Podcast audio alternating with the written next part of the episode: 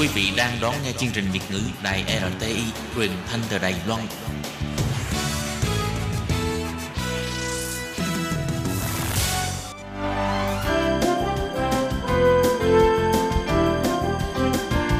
Xin mời quý vị và các bạn đến với chuyên mục Nhìn ra thế giới. Chuyên mục này gồm những nội dung liên quan đến quốc tế,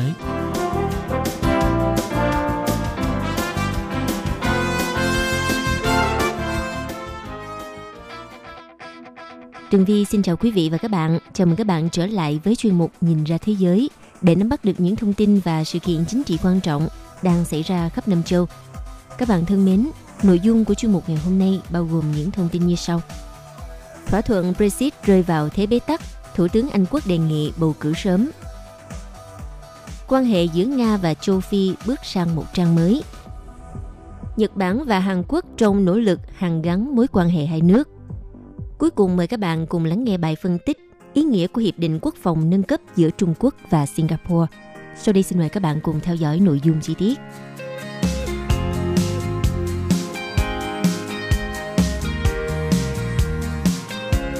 Thưa quý vị, vậy là nỗ lực nhằm đưa Anh quốc rời khỏi Liên minh châu Âu trước thời hạn ngày 31 tháng 10 đã thất bại. Thủ tướng Anh quốc đưa ra đề nghị bầu cử sớm nếu muốn trì hoãn Brexit – Phát biểu trên sóng truyền hình hôm ngày 24 tháng 10 vừa qua, Thủ tướng Anh ngài Boris Johnson đã kêu gọi bầu cử sớm sau thất bại trong việc kêu gọi các nghị sĩ Anh bỏ phiếu để Anh quốc rời khỏi Liên minh châu Âu đúng hạn vào ngày 31 tháng 10 sắp tới. Thủ tướng Boris Johnson khẳng định ông sẽ cho Quốc hội thêm thời gian để nghiên cứu kỹ về thỏa thuận Brexit của ông nếu các nghị sĩ Anh đồng ý tổ chức tuyển cử sớm vào ngày 12 tháng 12. Đây được coi là một động thái nhằm cứu vãn tình thế bế tắc của thỏa thuận Brexit trước khả năng tiếp tục bị trì hoãn. Thủ tướng Anh quốc hy vọng phe đối lập sẽ thông qua yêu cầu của ông tổ chức bầu cử sớm để thiết lập một thế đa số mới ủng hộ chiến lược Brexit của ông là đưa Anh quốc rời khỏi Liên minh châu Âu bằng mọi giá, dù có thỏa thuận hay không. Điểm đến đầu tiên trong chiến dịch vận động của Thủ tướng Boris Johnson là Scotland để gặp gỡ những nông dân và ngư dân từng ủng hộ Brexit trong cuộc trưng cầu dân Ý hồi tháng 6 năm 2016.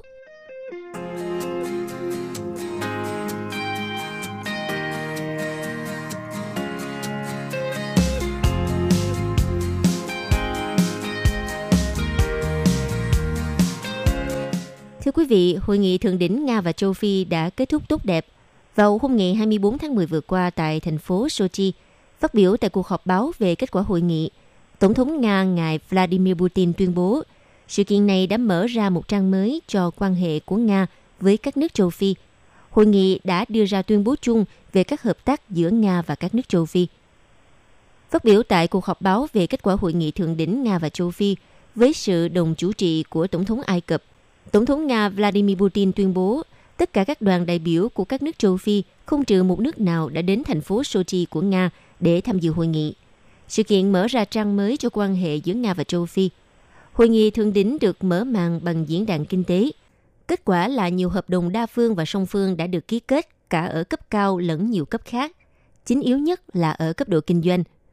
Nhà lãnh đạo Nga Vladimir Putin nhấn mạnh rằng kết quả của hội nghị được thể hiện trong tuyên bố chung, trong đó đặt ra các mục tiêu và nhiệm vụ về tiếp tục phát triển hợp tác giữa Nga và châu Phi trong tất cả các lĩnh vực như chính trị, an ninh, kinh tế, khoa học kỹ thuật, văn hóa nhân đạo để tạo tính hệ thống thường xuyên cho hợp tác giữa các quốc gia. Theo Tổng thống Nga Vladimir Putin nêu rõ, trong khuôn khổ cứ 3 năm một lần, các cuộc họp thượng đỉnh sẽ được tổ chức luân phiên ở đất nước chúng tôi và ở một trong những nước châu Phi. Điều này đề cập đến các cuộc tham vấn hàng năm của người đứng đầu các cơ quan đối ngoại của Nga và bộ ba quốc gia châu Phi như chủ tịch hiện tại, tương lai và trước đây của Liên minh châu Phi –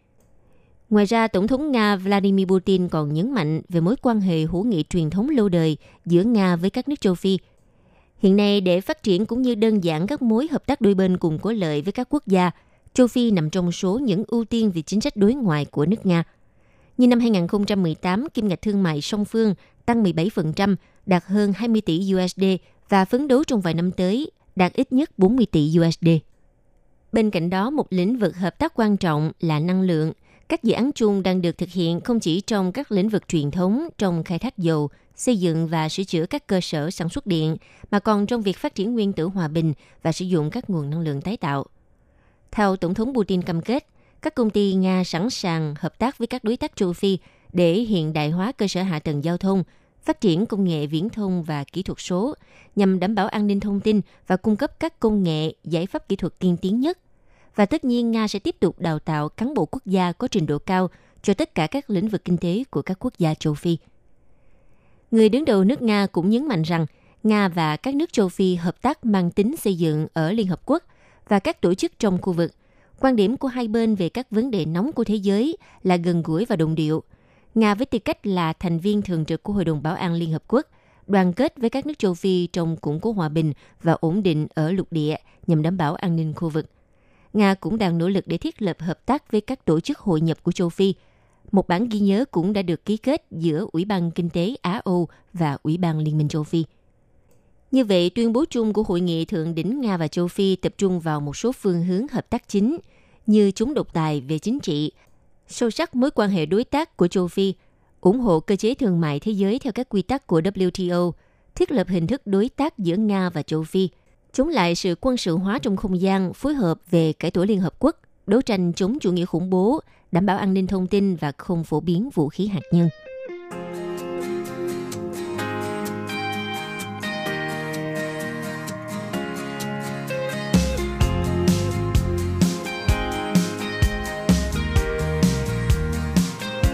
Trong cuộc gặp giữa Thủ tướng Nhật Bản Shinzo Abe và Thủ tướng Hàn Quốc ngài Lee Nak-yon vào hôm ngày 24 tháng 10, dường như đã không đạt được kết quả đột phá, ngoại trừ thỏa thuận tiếp tục đối thoại. Có thể nói đây là cuộc gặp cấp cao nhất trong vòng 13 tháng qua giữa Nhật Bản và Hàn Quốc sau khi quan hệ hai nước xấu đi vì những tranh cãi về lịch sử và thương mại. Thủ tướng Hàn Quốc ngài Lee Nak-yon đến thủ đô Tokyo dự lễ đăng quang của Nhật Hoàng Naruhito trước khi được Thủ tướng Shinzo Abe của nước chủ nhà đón tiếp. Theo hãng thông tấn Reuters, hai nhà lãnh đạo này nhất trí rằng quan hệ song phương cần phải được cải thiện và nhấn mạnh đến tầm quan trọng của việc hợp tác với Mỹ. Theo ông Shinzo Abe, sự hợp tác giữa ba nước này là cần thiết trong bối cảnh họ phải đối mặt với đe dọa hạt nhân, tên lửa của Triều Tiên. Tuy nhiên, ông nhấn mạnh phía Seoul cần có bước đi đầu tiên và cần giữ lời hứa nếu muốn quan hệ song phương được khôi phục. Hãng thông tấn Reuters cho rằng nhà lãnh đạo Nhật Bản có ý nhắc đến hiệp ước được hai nước ký kết hồi năm 1965. Tại cuộc gặp, Thủ tướng Lee cũng đã trao cho nhà lãnh đạo Nhật Bản bức thư của Tổng thống Hàn Quốc Moon Jae-in, trong đó chúc mừng Nhật Bản bước vào thời đại lệnh hòa và bày tỏ mong muốn quan hệ hai nước được cải thiện. Dù vậy, trong diễn biến cho thấy hai bên vẫn còn khoảng cách. Ông Lee nói với ông Shinzo Abe rằng Hàn Quốc lâu nay vẫn tôn trọng tuân thủ Hiệp ước 1965 và sẽ tiếp tục làm như thế. Vâng thưa các bạn, mối quan hệ giữa hai đồng minh của Mỹ này đã trở nên căng thẳng sau khi Tòa án tối cao Hàn Quốc vào tháng 10 năm 2018 ra phán quyết buộc một số công ty Nhật Bản bồi thường cho những người Hàn Quốc bị ép buộc làm việc thời kỳ chiến tranh. Nhật Bản cho biết vấn đề này đã được giải quyết theo Hiệp ước năm 1965. Theo đó, Tokyo cung cấp cho Seoul khoản viện trợ kinh tế trị giá 300 triệu USD và các khoản cho vay trị giá 500 triệu USD. Tranh cãi giữa hai nước sau đó đã lan sang những vấn đề như thương mại và an ninh, dẫn đến tình hình ngày càng xấu đi sau khi Nhật Bản hồi tháng 7 năm 2019 siết chặt các quy định xuất khẩu sang thị trường Hàn Quốc, các loại nguyên liệu công nghệ cao được sử dụng trong sản xuất chip điện tử và màn hình. Tokyo nói biện pháp này là vì lý do an ninh, nhưng theo Seoul thì xem đây là hành động trả đũa phán quyết trên. Thậm chí Nhật Bản còn loại Hàn Quốc ra khỏi danh sách các đối tác thương mại đáng tin cậy với lý do hệ thống kiểm soát xuất khẩu của Seoul đối với các sản phẩm nhạy cảm tỏ ra lỏng lẻo. Sau khi chỉ trích mạnh mẽ các bước đi này, Hàn Quốc hồi tháng 8 thông báo chấm dứt hiệp định chia sẻ thông tin tình báo với Nhật Bản khi nó dự kiến hết hạn vào tháng 9, dẫn tới phản ứng lo ngại của Mỹ. Trên thực tế, Hàn Quốc và Nhật Bản đang là đối tác thương mại lớn thứ ba của nhau. Trong bối cảnh tăng trưởng toàn cầu chậm, thì cả hai nước khó tránh khỏi bị tổn thương trong cuộc đối đầu hiện nay. Chẳng hạn như xuất khẩu Hàn Quốc dự kiến tiếp tục sụt giảm trong tháng 10, trong khi đó số lượng người Hàn Quốc đến Nhật Bản du lịch trong tháng 9 cũng đã giảm tới 58% so với cùng kỳ năm ngoái. Theo đại sứ Hàn Quốc tại Nhật Bản, trong giai đoạn năm 2011-2013 nhận định, tình hình ám đạm hiện nay không có lợi cho cả đôi bên.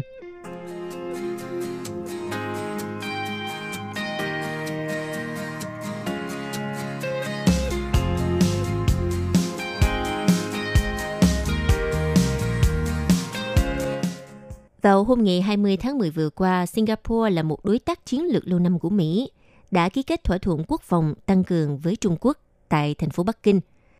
Tuy rằng quan hệ ngoại giao Singapore và Trung Quốc chính thức mở cửa vào hồi năm 1990, nhưng từ nhiều thập niên trước đã dần dần phát triển về gồm cả lĩnh vực quốc phòng.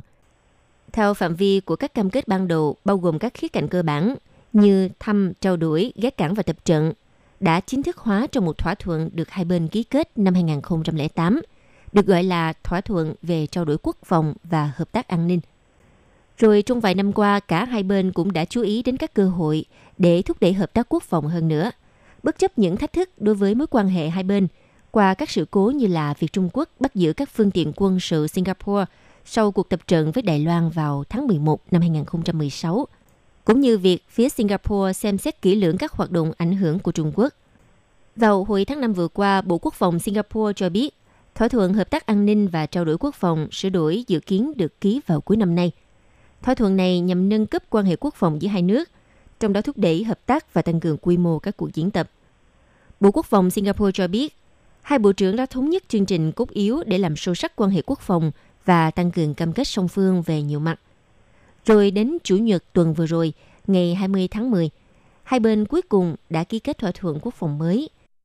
Theo tờ The Diplomat, mặc dù lợi ích của hiệp ước mới trông có vẻ khiêm tốn, nhưng sự phát triển dù sao thì cũng có ý nghĩa quan trọng vì nhiều lý do. Lý do đầu tiên là nó củng cố thực tế rằng Singapore vẫn cam kết làm ấm mối quan hệ với Trung Quốc, bất chấp những thách thức mà cả hai bên phải đối mặt trong quan hệ song phương – do sự kết hợp của các yếu tố bao gồm sự quyết đoán ngày càng tăng của Trung Quốc, nên môi trường địa chính trị đầy thách thức với căng thẳng giữa Mỹ và Trung Quốc ngày một leo thang, cũng như sự chuyển đổi chính trị trong nước của Singapore sang một thế hệ lãnh đạo mới, mà trong vài năm qua đã tăng cường cam kết với Bắc Kinh nhằm để ổn định mối quan hệ. Theo giới phân tích cho rằng, nếu nhìn từ quan điểm đó thì thỏa thuận hợp tác an ninh và trao đổi quốc phòng được nâng cao dường như là không có gì bất ngờ – Cả hai bên đều nỗ lực để mà thúc đẩy mối quan hệ chung và bằng chứng là một loạt các thỏa thuận đã được ký kết trong diễn đàn song phương cấp cao nhất của họ ở Trùng Khánh hồi tuần vừa rồi, có sự góp mặt của một số thành viên lãnh đạo thế hệ thứ tư của Singapore. Và nó cũng tuân theo các dấu hiệu tiến bộ trước đây về khía cạnh của mối quan hệ quốc phòng, bao gồm cả những nỗ lực tổ chức tập trận một cách thường xuyên. Ngoài ra cũng có nhiều điều đáng chú ý rằng việc Singapore ký kết thỏa thuận tăng cường với Trung Quốc diễn ra chỉ vài tuần sau khi họ cũng gia hạn một thỏa thuận cơ sở quân sự quan trọng với Mỹ. Điều này có phạm vi rộng hơn và do đó Singapore cũng tiếp tục tiến hành trong thỏa thuận hợp tác quốc phòng được tăng cường của riêng mình với Mỹ, kể cả trong các lĩnh vực tiên tiến như trí tuệ nhân tạo. Theo các quan chức Singapore, cũng không ngại riêng tư và công khai cho cả Washington và Bắc Kinh biết về những rủi ro của mối quan hệ đối đầu giữa Mỹ và Trung Quốc. Bản thân Bộ trưởng Quốc phòng Singapore cũng đã bày tỏ tình cảm này trong bài phát biểu của mình mới đây tại diễn đàn Hương Sơn Bắc Kinh, phù hợp với lập trường được Thủ tướng Singapore Lý Hiển Long thể hiện qua bài phát biểu tại đối thoại Shangri-La vào hồi đầu năm 2019. Quý vị và các bạn thân mến, vừa rồi là chuyên mục Nhìn ra thế giới do tường vi biên tập và thực hiện. Xin cảm ơn sự chú ý lắng nghe của các bạn. Hẹn gặp lại trong chuyên mục tuần sau cũng vào giờ này. Bye bye.